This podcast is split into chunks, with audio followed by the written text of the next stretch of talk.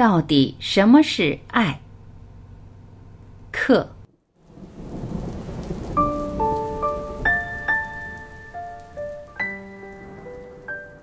社会、宗教定义的爱并不是爱。一心追求安全而稳固的人际关系，必然会引发哀伤和恐惧。愈追求安全感，愈会招致不安全的感觉。有没有任何人际关系使你感到安全过？我们大家都渴望爱与被爱的保障，但如果我们一心只想追求自己的安全感和自己特定的途径，那算是爱吗？我们不被人所爱，只因为我们不知道如何去爱。爱是什么？这个字眼早已被世人所败坏了。所以我一直不怎么爱用它。每个人都在谈论爱，每一份杂志、报纸以及传教士都不停地谈着爱。我爱我的国家，我爱我的君主，我爱这些书，我爱那座山，我爱那种快感，我爱我的妻子，我爱上帝。爱是否只是一种概念？如果是的话，你当然可以培养它、滋长它、珍惜它、玩弄它、随心所欲地扭曲它。你说你爱上帝，那究竟是什么意思？你不过是爱那个你自己的臆想所投射出的影像罢了。你按照心目中神圣崇高的模样，为自己披上了可敬的外衣，而形成了那个影像。所谓我爱上帝，根本毫无意义。你在崇拜上帝时，不过是在崇拜自己而已，这绝不是真正的爱。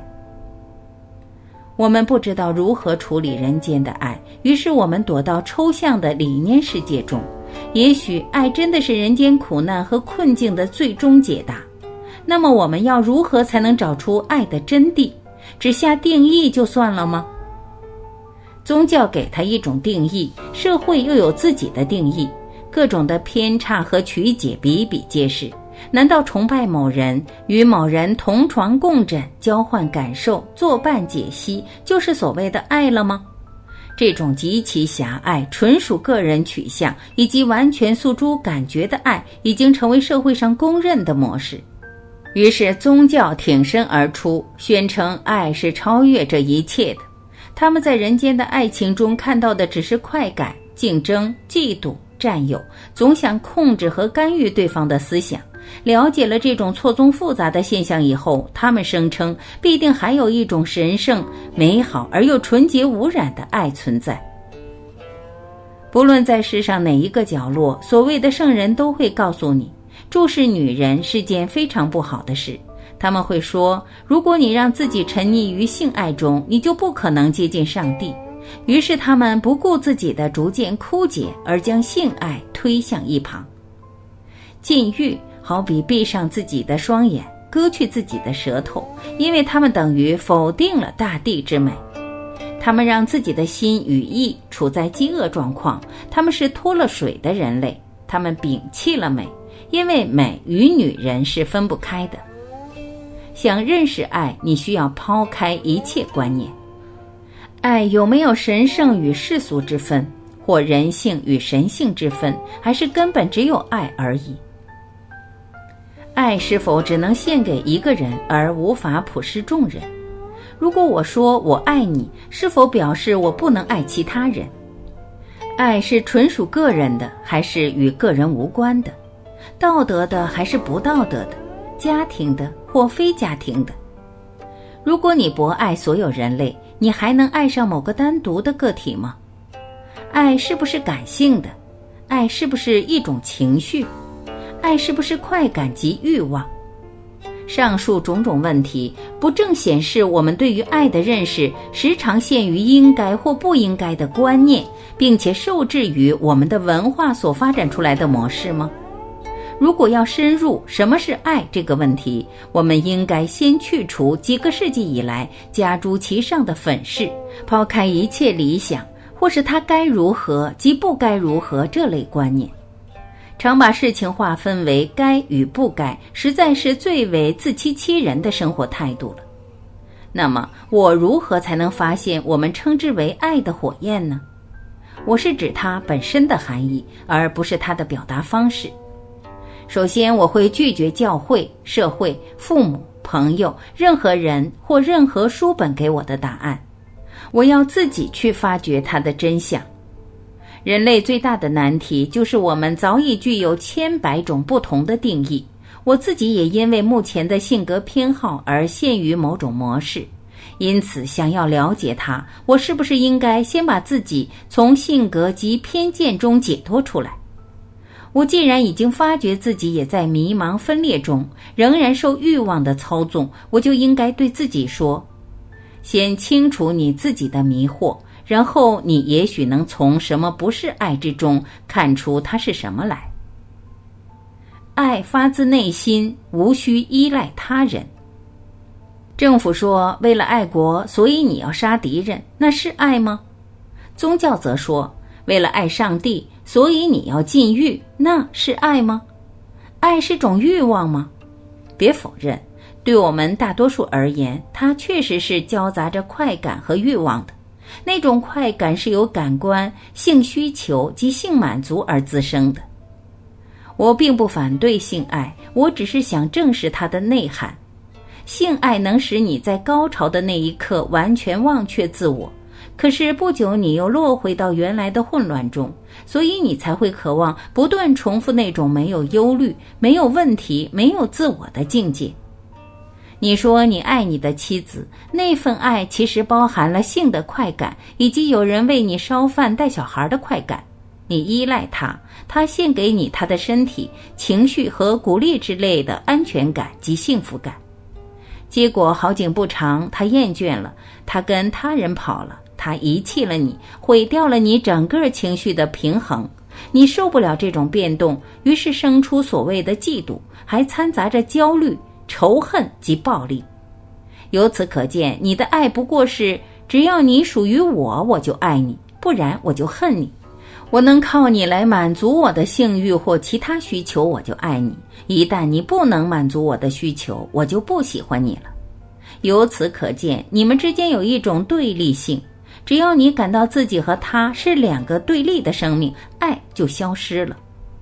如果你们能够不制造这种矛盾的状况，停止内心那些永无休止的争执，那么也许你会开始了解什么是爱。到那时，他和你才能拥有完全的自由。但如果你想依赖他带给你任何快乐，你就成了他的奴隶。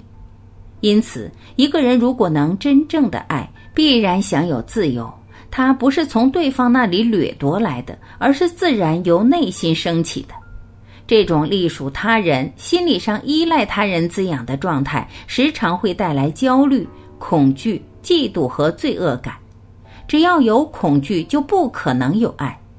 被忧伤折磨的心，永远无法体会爱。多愁善感和爱根本没有任何关系。同样的，爱和快感。欲望也扯不上边。爱不是思想的产物，爱不是思想的产物，因为思想是属于过去的，它根本不可能滋生出爱来。爱是不受束缚的，也不可能陷入嫉妒之中，因为嫉妒属于过去，而爱却永远属于活生生的现在。它绝不是我要去爱，或我已经爱过了。如果你了解爱，你就不会再追随任何人。爱不是臣服。当你爱的时候，根本没有可敬或不可敬的分别。你知不知道爱一个人究竟是什么意思？你能了解这种没有仇恨、没有嫉妒、没有愤怒、不干涉对方的思想和行为，既不谴责也不比较的境界吗？如果你以全心全意。全身以及整个生命去爱一个人，你会有比较吗？当你已经为爱而彻底舍弃自己时，就不再有比较的对象了。爱是否包含了义务和责任？它需要使用这些字眼吗？如果你因为责任而去做一件事，那还有爱吗？责任之下绝没有爱。人类所现人的责任结构，其实已经毁了自己。如果你因为责任的缘故不得不做某件事，你就无法爱你所做的事了。爱所到之处，既无责任也无义务可言。不幸的是，大部分的父母都认为他们对自己的孩子有责任，于是他们就告诉孩子什么该做，什么不该做，应该变成什么样的人，不该变成什么样的人等。父母总希望自己的孩子将来在社会上能有安稳的职位，因此他们所谓的责任，只不过是要传给孩子上一代所崇拜的地位和面子罢了。人一旦追逐地位和面子，就破坏了自然的平衡和秩序。父母所关切的，往往是如何造就另一个地地道道的凡夫俗子。表面上看来，他们是在帮着孩子适应社会，其实是在助长世上的冲突、暴力及战争。你能称之为爱和关怀吗？真正的关怀，就好比关心一棵植物那样。为它浇水，认清它的需要，给它肥沃的土壤，温柔亲切地照料它。可是，如果你只培养你的孩子适应社会，你就是在训练他们如何斗争，那么他们就会被社会宰割。如果你真的爱你的孩子，怎么还会鼓励他们加入这场人间的苦战？悲伤来自虚假的自我感，而非爱。如果你失去所爱的人，你会流泪不已。然而，你的泪水到底是为自己，还是为那逝去的人而流？你究竟是为了自己，还是为别人而哭？你曾经为别人哭过吗？你曾经为那捐躯战场的儿子哭过吗？如果你哭过，那些眼泪是出于自怜，还是为了亡者？如果你是为了自己而伤心，那么眼泪就是白流了，因为你只不过是自怜罢了。但是，如果你落泪是因为你丧失疼爱了半辈子的人，那也不是真的疼爱。假设你的兄弟过世，你很容易为自己落泪，因为他已经离你而去。你落泪显然是因为内心有很深的感触，但不是因为骂过他而感伤，其实是因为自怜而感伤。这种自怜的心态会使你变成铁石心肠，你会封闭自己，逐渐变得麻木而愚昧。如果你是为了自己而哭，这能算是爱吗？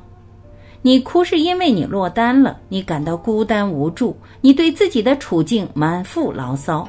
总之是那个你在哭泣。如果你真能看透这些事的内情，就像你摸一棵树、一根柱子或握一只手那么直接，你就不难看出悲伤是自创的，是念头引发了时间感而造成的。三年前，我弟弟还健在，转眼他就故去了，因此我变得更孤单、更伤心，再也没有人能给我慰藉或陪伴我了。每念及此，难免热泪盈眶。只要仔细观察，不难看出内心的起伏过程。如果能一眼就看清它的来龙去脉，而不是一点一点地分析出来，你会在刹那间识破那个虚伪的小家伙。我的整个本质及结构。我的眼泪，我的家庭，我的信仰，我的宗教，一切丑恶均藏在内心深处。如果你打从心底看透它，而不是用脑子去分析，你就获得了终止哀伤的秘诀了。悲伤与爱是不可能共存的，但是基督教却把痛苦理想化，甚至将它供在十字架上朝拜。这暗示着，除非你通过那扇特殊的门。否则，你是永远脱离不了痛苦的。这完全显示了宗教组织剥削人心的伎俩。爱与美会自然的创造和谐，因此，在你问爱是什么的时候，你也许会害怕看到真正的答案，因为它可能意味着一种彻底的巨变，它可能会毁了你的家庭。你也许会发现，你根本不爱自己的妻子、丈夫或孩子。你真的爱他们吗？你可能会决定毁掉辛苦筑起的家园，从此再也不去教堂或寺庙了。如果你仍然想追问真相，你就会认清：恐惧不是爱，依赖不是爱，嫉妒不是爱，占有控制不是爱，责任义务不是爱，自叹自怜不是爱，不被人爱的痛苦不是爱。爱不是恨的另外一面，正如谦卑不是虚荣的反面一样。如果你能毫不强制的，就像雨水洗去绿叶上的积尘一般，除净那些假象，也许你会突然见到那朵人们所渴求的奇葩。如果你尚未获得那丰盛的爱，还没有满怀着爱，这世界就难逃厄运了。你的理智告诉你，人类的团结才是一切的根本，爱是唯一的途径。可是谁来教导我们去爱？有没有任何权威、方法、制度能告诉我们如何去爱？如果要别人告诉我们，那已经不是爱了。如果我们说我要练习去爱，我要每天静坐沉思，练习慈悲温柔，尽量努力去关心他人的需求，这是不是意味着爱是可以锻炼、可以用意志力达成的？每当你有意训练自己的心去爱时，爱就从窗口溜走了。练习某种爱的技巧，也许能使你变得聪明伶俐、更加仁厚，或造就非暴力的人格。不过，那跟爱仍然是两回事，因为快感和欲望主宰着这个荒凉破碎的世界，因此爱几乎没有立足之地了。没有爱，每天的生活就失去了意义，而且缺少了美，也就缺少了爱。美并不只是一棵美丽的树、一幅美丽的图画、一幢雄伟的建筑或一个漂亮的女人那种肉眼可见的东西。只有当你的心中有爱时，才会看到真正的美。没有任何德行可以缺少爱及美这两种因素。你很清楚，如果你只是凭着意志力去改善社会、济贫救世，结果往往会造成更多的不幸，因为缺少了爱，人心就剩下了丑恶及贫穷。反之，如果有了爱与美，不论你做什么都是对的，都会带来秩序与和谐。只要你知道如何去爱，一切问题都将迎刃而解，你就能随心所欲而不逾矩了。只有在彻底舍弃自我中，爱才能出现。现在我们就必须面对核心问题了。如果不经过修炼，不通过思想、强求、书本、老师或指导者的引领，一个人能不能像突然见到可爱的落日一般与爱相会？我觉得有件东西是不可或缺的，那就是没有任何动机的热情。那股热情不是来自某些誓约、执着或色欲。不认识热情为何物的人，永远无法了解爱。因为只有在彻底舍弃自我中，爱才能出现。始终在寻觅的心是无法热情奔放的。你停止寻找它，反而可能邂逅它。这不能靠努力或经验而达到的，只能在毫无心机的情况下才能巧遇到它。你会发现，这种爱超越了时间的范畴，属于个人，也超乎个人，可以专一，也可以遍布，就像一朵花的芬芳，你能闻到它，也可能毫无知觉地擦身而过。那朵花为每一个人绽放，包括那个在他面前深吸一口气，而且愉快地注视着他的人。不论人们站在花园内或花园外，对那朵花都毫无影响。它只是自然的，让所有的人都能分享它的芬芳。爱是新鲜、活泼而充满着生命力的。它没有昨日，也没有明天，更不受杂念的干扰。只有赤子之心才能认出它来，而具有赤子之心的人是可以在这个已经失真的世界中生存的。人们总想通过牺牲、崇拜、人际关系、性生活以及种种快乐和痛苦的途径去寻找那不可思议的爱。然而，意念必须认清自己的真相而自然终止，才可能找得到爱。如此而得到的爱才没有对立，没有冲突。也许你会问：如果我找到了这份爱，那么我的妻子、孩子以及我的家该怎么办？他们的生活必须有保障啊！你会提出这个问题，就表示你还没有跳出过思想及意识的领域。如果你曾经跳出过一回，你就根本不会有此疑问了，因为你已经知道，在爱之中是没有时间和意念的。谈到这里，你也许会觉得自己受到催眠而入迷了。如果你真的想超越思想和时间，也就是超越悲伤，你就必须先觉察。所有的爱是属于完全不同次元的东西，可是你不知道如何进入那美妙的源头，那么你该怎么办？如果你不知道该做什么，你就什么也不做，不是吗？就是这样，什么都不做，然后你的心就完全寂静了。你知道是什么意思吗？这表示你已经不再寻找，不再渴望，不再追求了。中心点一消失，爱就出现了。